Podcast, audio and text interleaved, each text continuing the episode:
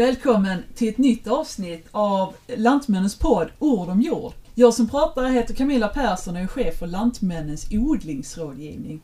Och idag så ska vi prata precisionsodling. Precisionsodling i praktiken, i verkligheten på Svalövsgården i Skåne. Och med mig i studion idag så har jag Carl Fredrik Norling, driftsledare på Svalövsgården. Och Desiree Börjesdotter som är chef för MBR, Nordic Beat Research. Kul! Och Projekt Svalöv, det är tredje säsongen som vi kör nu. Vill du berätta lite kort om vad projektet går ut på, Kalle? Ja, det går ju ut på att vi ska visa upp eh, hur precisionsodlingen fungerar ute i, i praktiken. Ofta så kan man ju köra med den teknik som redan finns på många maskiner. Det är bara att man inte riktigt kanske vet hur man ska hantera den. Och eh, därför så har vi då eh, tänkt att köra den här, eh, eller vi har kört den och det projektet vi ska vara lite lagom nördigt. Men ändå uppvisa eh, hur man ska göra och hjälpa till i, i eh, processen. Och eh, detta är också en del i framtidens jordbruk. När man kan eh, titta ju även på då planeten och plånboken och produktionen som en målsättning i, i eh, precisionsodlingen. Och eh, under projektet så gör vi filmer som vi lägger ut eh, i våra sociala mediekanaler. Det är ju Facebook och Youtube och även Instagram. Men jag tänker Svalövsgården, det är ju mer än de här lite drygt 30 hektaren som vi brukar här nu på projekt Svalöv. Jag tror det är närmare bestämt 1400 hektar.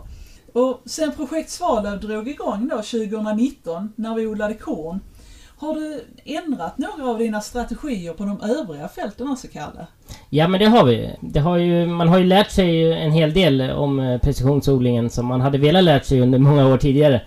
Så att eh, vi, eh, nu har vi ju, man ska gå tillbaka lite så, en sensor har vi ju kört en del tidigare sedan 2012 ungefär. När vi fick den första. Och, men just det här med styrfil och sånt har vi ju inte kört innan utan det har ju kommit nu och nu sover ju allting med, med styrfil och första tanken har ju blivit när man ska köra gödning eller något annat det är ju Kan man köra detta med en styrfil? Så att tankesättet har förändrats och genomförandet också. Det är fräckt. Ja, det är det. Det, det är framtidens jordbruk. Svalöv är ju utsett till framtidsgård nu. Ja, vi hade invigning för två dagar sedan. Mm. Just det. Men eh, jag tänker det här eh, det, det bygger ju på att du har en uppdaterad markkartering hela tiden. Ja. Hur ofta gör du markkarteringen? Vi, som det är just nu så gör vi ungefär markkarterar vi 140 hektar av de 1400 varje år. Så det är ju minst var tionde år som vi gör en, en eh, markkartering. Och då är det ju en markkartering där vi tar ledhalsprover och eh, liksom hela förrådet i, i, i marken. Just det, så vi får liksom både det lättrörliga och, och vad vi kan förvänta oss eh, bli tillgängligt på, ja. på en bit framåt här. Ja, och i år så står det ju sockerbetor i din växtodlingsplan, Kalle, men de strategierna som vi eh, provar nu, de fungerar ju även i, i andra grödor, alltså framförallt rotgrödor kanske, som potatis, lök, morötter, rödbetor och, och flera. Men eh, Desiree, du jobbar ju på NBR, Nordic Beat Research. Vill du berätta om eh, vad ni jobbar med där? Ja, vi har ju fokus på sockerbetorna såklart. Men eh, samtidigt så är vi en växtföljd. Och då, en del projekt går ju liksom över växtföljden, bland annat när vi jobbar med bördighet. Men annars är MBR ett, eh, ett forskningsinstitut som är finansierat av industrin och eh, de svenska och danska betodlarna. Och vi har funnits i, oh, vad blir det, det är ju 14 år nu som vi har haft det här samarbetet över sundet och väljer att se sockerbetsgrödan som liksom, i det här området som ett och jobbar för att främja allt vad gäller sockerbetor. Så det är ju faktiskt det är från sådd till ja, hela vägen till skörd och lagring, alltså till man levererar på fabriken egentligen, så stöttar vi. Och det här med bördighet, det, det pratas ju en hel del bördighet även i andra grödor. Vill du utveckla någonting om vad, vad ni gör när ni jobbar med bördighet? Ja, jag har någon gång sagt att eh, man kanske skulle använda sockerbetsplantan eh, som en indikatorväxt, men det blir ju lite negativt. Men sockerbetan är lite känslig för den behöver bra förhållanden, alltså bra växtnäringsstatus, bra struktur och bra, ja, helt enkelt bra förhållanden i marken för att växa optimalt. Och det vi gör är ju att sätta mycket fokus på eh, den grundläggande bördigheten vad gäller alltså fosfor, kalium men också kalkstatus och struktur. Dräneringsfrågan är ju någonting som vi kommer antagligen att behöva jobba mer med framöver. Det gäller att ha sina fält i bra skick om man ska kunna ta höga sockerbetsskördar. Ja, och kanske höga skördar generellt. För sockerbetsodling, nu har vi odlat spannmål och även höstraps eh, de här åren innan. Vad, vad är Mm. största skillnaden tror du nu när vi odlar sockerbetor? Ja, sockerbetorna är ju en precisionsodlad gröda, alltså från, i naturen sedan många år tillbaka. Ju. Vi sår dem med precision, cirka 10 plantor per kvadratmeter, så det är ju en stor skillnad mot eh, de vanliga, alltså mot stråsäd och oljeväxter. Ja, just 10 plantor. Jag tror det var där gränsen som vi, som vi drog när, när vi var och tittade på dåliga rapsfält och, och funderade på om vi skulle Mm. köra upp dem i höstas eller inte. Mm. Och det är ju en bra, alltså har vi 10 plantor per kvadratmeter så har vi ju möjlighet att ta väldigt höga sockerskördar. Vi pratar ju om en, i genomsnitt en 12 ton drygt, 12-13 ton per hektar socker. Socker ja. Och, och hur många ton betor är det ungefär?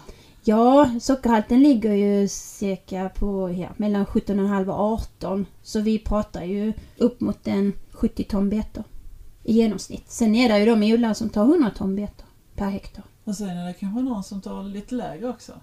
Ja, så får det ju tyvärr vara då om det ska bli ett snitt på 70. Och det gäller ju verkligen, alltså det är ju ett sätt, men som jag brukar tänka så ska ju varje, alltså varje beta räknas. Och den måste ha så optimala förhållanden som möjligt, så många dagar som möjligt under, under säsongen i fältet. Och det är det som är vårt jobb. Du Kalle som medarbetarna och vi som ska försöka stötta med kunskap. Alltså det gäller ju att så många betor har så bra som möjligt, så lång del av säsongen som möjligt. kan ju vara intressant eh, att tillägga där kanske också att det kan ju variera en hel del på, på sort. För en del sorter gör ju, alltså har ju en lägre sockerhalt och en högre rotskörd om man säger jämför den totala tonskörden. Medan andra sorter har lite högre sockerhalt och inte ger så många ton. Vilket också kan ge liksom snittet lite... Slå lite grann på snittet ju. Man Ja, ja, såklart. mm. Så är det ju. Och det, man kan ju också tänka, alltså jämföra odlare och, och så, men man kan ju också jämföra, man behöver inte jämföra med andra, man kan jämföra med sig själv och inom fältet. Och det är lite där vi är i svar, projekt Svalöv, att vi har olika förhållanden i, i det här, 30, de här 36 eh, hektaren för betorna. De har ju olika förutsättningar där, fastän de är på samma plats. Och det är ju väldigt eh, intressant att försöka göra det så bra som möjligt för alla betorna i det fältet. Ja, och det som varierar till viss del det är ju lerhalten. Kommer du ihåg hur, hur mycket det varierar, Kalle? Ja, ungefär mellan 5 och 25-27 procent var det. Det varierade. Och lerhalten den har ju väldigt stor betydelse för vattenhållande förmåga och även hur mycket växtnäringsämne som finns där. De då säger ju högre lerhalt, ju mer vatten och ju mer näringsämne. Och i det här projektet så har vi ju faktiskt varierat utsädesmängden utifrån lerhalt, där vi ökat utsädesmängden vid den högre lerhalten. Men eh, vi var lite inne på det här Desiree, men vad är det vi vill uppnå med den här varierade utsädesmängden? Ja, vi vill ju kunna få så hög skörd som möjligt. Och utnyttja resurserna så bra som möjligt. Ni pratar ju om, eller ja, det gör vi ju egentligen alla på lite olika sätt, men ni uttrycker det ju i planeten, plånboken och produktiviteten. Och vi brukar säga hållbar intensifiering, så en viktig resurs är ju fröet såklart som vi startar med. Och i det här fältet har vi varierat från 105 000 till 25 000 frön per hektar. Och så är det styrt efter lerhalt som du sa ja. Och sen är ju tanken att eh, där det är lite styvare så ska, man, ska liksom jorden kunna försörja fler plantor helt enkelt med vatten och växtnäring. Så att där ska det kunna liksom ha, ha bättre förhållande för att ta hög skörd och då ska det också finnas för att utnyttja resurser. Man har ju bara den säsongen man har, det solljus man har så att utnyttja det så gott som möjligt med att ha lite fler plantor där då, är tanken. Och för att få lite känsla för de som inte är sockerbetsodlare, alltså hur långt är det mellan de här betorna? Ja, vi har ju, har du 48 eller 50? 50 centimeter. 50 centimeter mellan raderna. Så då är det ju 5 per meter. Fem plantor per meter. Ja, Ja. cirka. Det kan vara mellan 18 och 22 centimeter mellan plantorna brukar man Ja. ha ungefär. Lite varierat. Och så det är standard då. Alltså här snackar vi centimeter ju. Alltså det är ju så. Inte millimeter dock, men ja, nästan. Nej, Om man vi- pratar med vissa odlare så är det nästan millimeter. För jag började ju göra en eh, planträkning med tumstock, eller ja, centimeterstock heter det kanske förresten. Men det tog ju inte många minuter för mig att inse att det här skulle bli ett gediget projekt och, och eh, räkna plantor på det här fältet. Ja, att- 36 hektar. Ja, och även om vi då valde ut några intressanta punkter på fältet så eh, ja, det, det, det skulle verkligen ta lång tid. Så då kom ju din kollega Rickard med, på MVR då med förslaget att vi istället skulle flyga drönare och låta ett bildbehandlingsprogram för drönaren göra själva planträkningen. Och det här kommer man ju kunna se i ett avsnitt eh, som sänds eh, senare än den här podden faktiskt. Mm, Eh, och det var Johan som var ute och flög.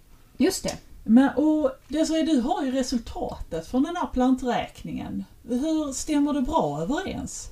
Ja, alltså det är ju lite utmanande. Hela året har ju varit, det är ju ett, verkligen ett utmanande år vad det gäller att etablera sockerbetor. Alltså det har nog aldrig hänt, eller det har aldrig hänt ska jag säga, att vi har haft sådana problem med etableringen. Det är omsått 2000 hektar cirka i Sverige och ännu värre 3000 hektar på danska sidan. Så att det, det får man ju ha med sig att det har varit eh, besvärliga förhållanden här tidigt på säsongen. Och tittar vi på planträkningarna från drönarflygningen, det är något som vi gör i våra, många av våra försök, arbeta på det här sättet, så har vi ju fått eh, mellan 60 och 100 000 plantor. Vi, som jag sa så sådde vi 150-125 så där ser man ju verkligen att eh, det har blivit ett större spann i, i verkligheten än vad vi planerade för vad gäller plantantal.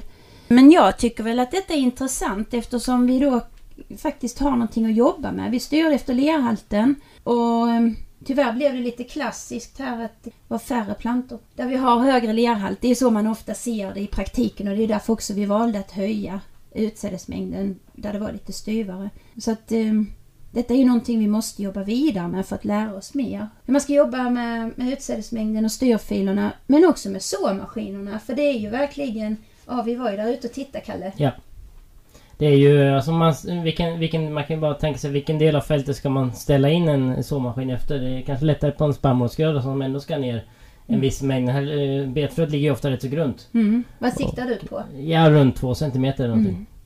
Det Och, krävs eh, precision ju för att eh, placera det där. Ja det gör det ju. Om man då har en, en, del, en stor del av fältet som är lättare och sen lite mindre delar som är väldigt som är lite tyngre att leda på.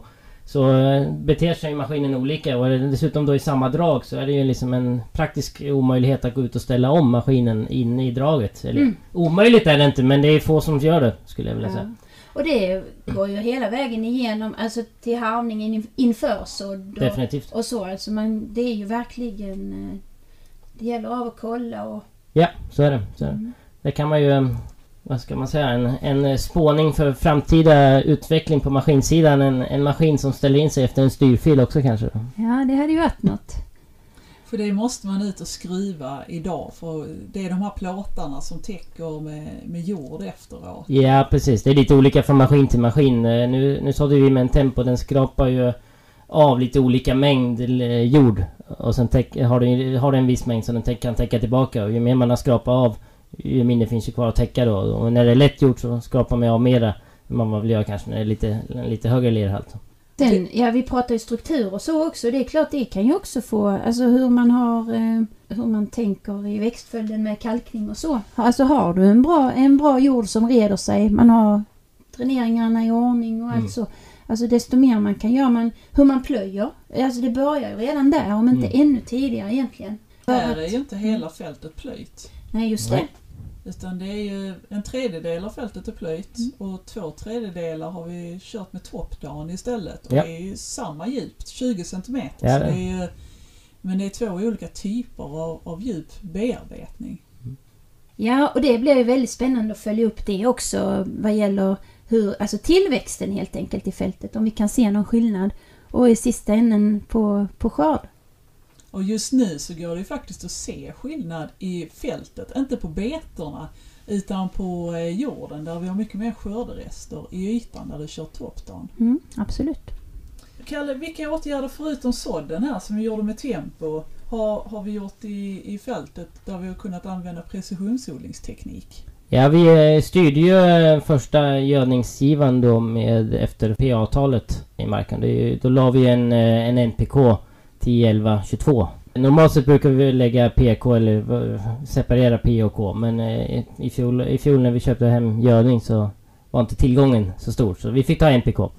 Och då styrde vi efter den och vi har ju PA-tal som skiljer då mellan 3 och 14 ute i fält. Så det är rätt så stor variation. Så det, det har vi gjort och sen så har vi ju nu eh, radhackat med kamerastyrning. Det är också lite precision i det. Just det. Och eh, tanken var ju också att köra Centium här efter styrfil, va? efter lerhalten. Stämmer bra. Ja. Det fick vi dessvärre inte riktigt till i, eh, i programvarorna att, eh, som fanns tillgängliga där. Att få den att styra ut i liter. Det gick bra att få ut i kilo men i, i liter gick det inte så bra.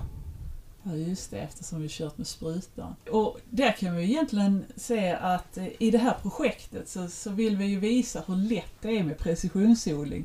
Men samtidigt så lyckas vi också identifiera svårigheterna. Alltså när, när man tänker nytt, att det inte alltid är att programvaran har hunnit utvecklas tillräckligt. Så det, Mm. jag tänker att inom ett par år så har vi ännu fler möjligheter som vi kan göra här med precisionsodling. Tror jag säkert. Jag tror inte egentligen inte att det är så, så stort steg. Det är nog bara frågan hur många som har tänkt att det har varit- funnits ett behov av det tidigare. Därför finns det kanske inte med helt enkelt. Så det är till nästa år.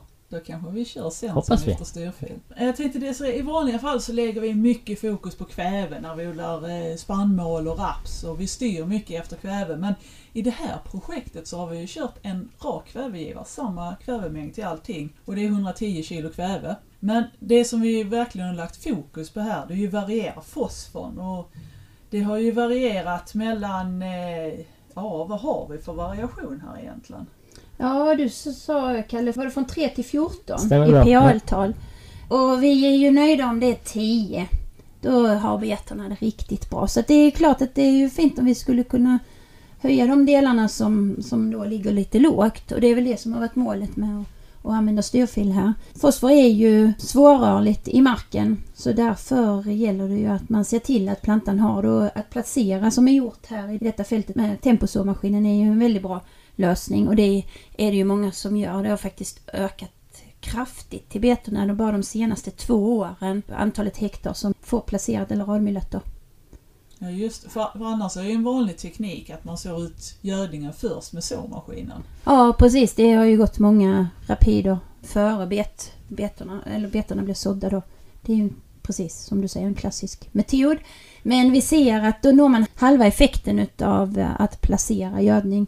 Vi har haft en, en försöksserie här där vi kom fram till att man kunde, om man placerar hälften Probeta är ju någon, ett eh, fullgödselmedel som används väldigt mycket i betodlingen. Om man placerar he, halva mängden för att öka kapaciteten så har vi hela effekten faktiskt. Så att det, man behöver liksom, man kanske kan tänka, man får börja tänka lite nytt eh, så om man ska få, Bäst Ja. effekt. ja här. faktiskt, ja faktiskt. Och vi, så, vi, vi körde faktiskt en rak giva med Probeta här och så varierar vi ju med MPK. Så, så minst har ju betorna fått 11 kilo där det inte fanns något eh, fosforbehov alls nästan. Mm. Just det. Och som max så, så kommer vi ganska högt, eh, upp mot en 100 kilo fosfor. Och i snitt så har vi hamnat på 66 eh, kilo fosfor i, i det här fältet. Och om man sen tittar på be, eh, bortförsel av fosfor, hur mycket får bo- eh, betorna bort här tror vi? Ja, det beror ju på skörden då. Vad säger du Kalle? Det vet vi, det vet vi i oktober. Ja, så är det ju. Men man säger väl en 5 kilo fosfor per 10 ton betor Ja. Som ett nyckeltal och då tänker vi oss kanske uppåt en 80-90 kanske. 80-90, ja. Vi har potentialen för vi Ja. har ju inte fulla bestånd Nej. heller. Det får vi ju ta med i beräkningen. Även om betorna är väldigt bra på att kompensera så kanske de inte når hela vägen. Men så, ja, en 40-50 kilo någonting. Så här kanske blir något kilo över till nästa gröda här också. För Mm. fosfor är ju trots allt ganska svårrörligt i marken. Precis. Vi har ju jobbat med att få tank- att man ska, precis som du tänker nu Camilla, över växtföljden. Så att det inte, visst betorna kommer ju för oss allra först men andra grödor ska ju också fungera och avkasta bra såklart. Och det är ofta så med korn efter vete. Men Mm. skördar man tidigt så finns ju möjligheten att faktiskt få höstvete. Mm, och det är många som si- siktar på det och gärna ser tidig leverans just därför. Ja. Och nu är det ju en två veckor sedan vi var i fält. Eh, då hade betorna ungefär en åtta blad. Några hade kanske kommit lite längre. Men eh, hur ser det ut nu? Växer det på som det ska eller har vi stött på någon problem med insekter eller liknande, Kalle? Nej men de, de växer på rätt så bra nu för det har ju varit rätt så varmt och skönt nu för dem här de sista, sista veckan. Så att, men eh, vi har inte hittat några insekter än men eh, nu just med tanke på att det har varit varmt och soligt så är det ju nästan att kolla varje dag nu som gäller för att man ska ha, vara med när det händer. Du Så- kryper runt här på fältet nu och letar löss. Så är det. Det är mycket enklare att göra som jag gör. Jag letar nyckelpigor. Vad är de där så finns det löss. De är lättare att hitta. Men eh, Bra tips! de ska vi vara rädda om också. Så, Ja, absolut, så är det ju. Det är verkligen en nyttoinsekt. Så är det någonting vi ska, ska göra mot de här lössen då, då ska vi upp i de här bekämpningströsklarna. Så är det. Och det är, vad är det nu, 20 löss per planta? Ja, man räknar ju koloniserande löss på 40% av plantorna. Så att det, och det är ju en ganska hög tröskel. Så de tål rätt mycket Ja, egentligen. nu är de ju stora. Det är ju, alltså problemet är ju med, med bladlöss är ju om de kommer otroligt tidigt. Det är ju mitt i juni. Det är ju ett par veckor till som man kanske skulle tänka att det kan ställa till bekymmer. När vi pratar betbladlöss, alltså de svarta lössen. Vi har ju Tepiki också nu för tiden registrerade sockerbetorna som är selektivt. Så det är ju ett bra alternativ om man nu måste och når upp i bekämpningströskeln. Så löss kan vi göra någonting åt. Och sen så är det lite andra grejer. Det är betflyga till exempel som skulle kunna bli ett problem. Men eh, där kan vi inte göra så mycket. Nej, där har vi inget eh, att göra för tillfället. Utan Som det är bäst att inte utan- titta då. Ja, just det problemet är... Men och det ska ju vara... Det ska ju otroligt mycket till förrän man... Alltså när betorna har nått sina sex blad så är det ju... Alltså då klarar de väldigt mycket. Ja, jag har sett gammaular. Alltså... Va, vad för något? Jag menar gammafly. Just det, de är Ja, lite jag är ju lite här. halvdansk för tillfället. Men i alla fall, som i princip har avlövat betorna längre fram på säsongen och då är det ju, då kan det ju behövas eh, ett eh, alternativ. Och det finns bakterier som kan, man kanske kan få godkända även i Sverige till att använda mot de här insekterna. Oj, ja men det, vi hoppas... Det, ja, det blir... Vi Ja. hoppas att vi slipper alla insekter och uvar och grejer i fält här. Men, så jag tänker Kalle, vad är nästa åtgärd här i fältet? Nästa är ju nu är ju först och främst mikronäring eh, som står för dörren här i princip vilken, vilken dag som helst. Och eh, sen här lite längre fram så blir det ju en svampbehandling också. Ja, när det gäller mikronäring så var ju, lämnar vi ju faktiskt eh, blad på analys på LMI. Precis. Mm. Och fick reda på att det var inte bara bor och mangan vi behövde här utan det var lite av allt möjligt. Ja, En cocktail. Ja, det blir en mikronäringscocktail som vi Ja, kör ut så här. är det. Så är det. Och sen, och sen så kanske vi kör lite svamp. När, ska, när gör vi behandling mot svamp, Kalle? Ja, Det brukar ju traditionellt sett bli dags då i slutet på juli, augusti. Men man får ju se lite grann hur året är. Hur Just sommaren det. är. Mitt i skörden, där ska vi köra svamp. Det är då det är bra att ha en självgående spruta. Spannmålsskörden alltså. Ja, och det är ju det att det är ju bland en av de absolut mest lönsamma åtgärder man kan göra i växtodlingen. Så det är ju viktigt att man tajmar den och verkligen håller koll. Jag förstår det är en, en tid när man har mycket annat i tanken och mycket annat att göra men det är ju i genomsnitt har vi ju ofta två ton mer socker Ja. på att göra en svampbehandling, eller ja, svampbehandling. I alla fall om det regnar i augusti, september månad kan jag tänka. Och kanske lite under juli också. Ja, mjöldagg kan ju också ta skörd. Om det är torrt så kan man ha problem med mjöldagg faktiskt också. Rosten är vår stora bekymmer. Och mikro och eh, svampbehandling. Och sen kommer ju skörden. Och efter det så har vi ju ett gediget arbete att utvärdera då effekten av att precisionsodla sockerbetor och vad vi har fått ut av alla åtgärderna. Och då kommer vi med en ny serie, Projekt Svalöv, tredje grödan, som vi kör här. Och eh, ja, fram till dess så följ projektet i våra sociala medier som jag nämnde här tidigare. Facebook, Youtube, Instagram. Och där söker ni på Lantmännen Lantbruk och Maskin. Nu återstår bara att eh, tacka våra lyssnare för att ni har varit med oss idag. Tack så mycket. Mm, tack så mycket.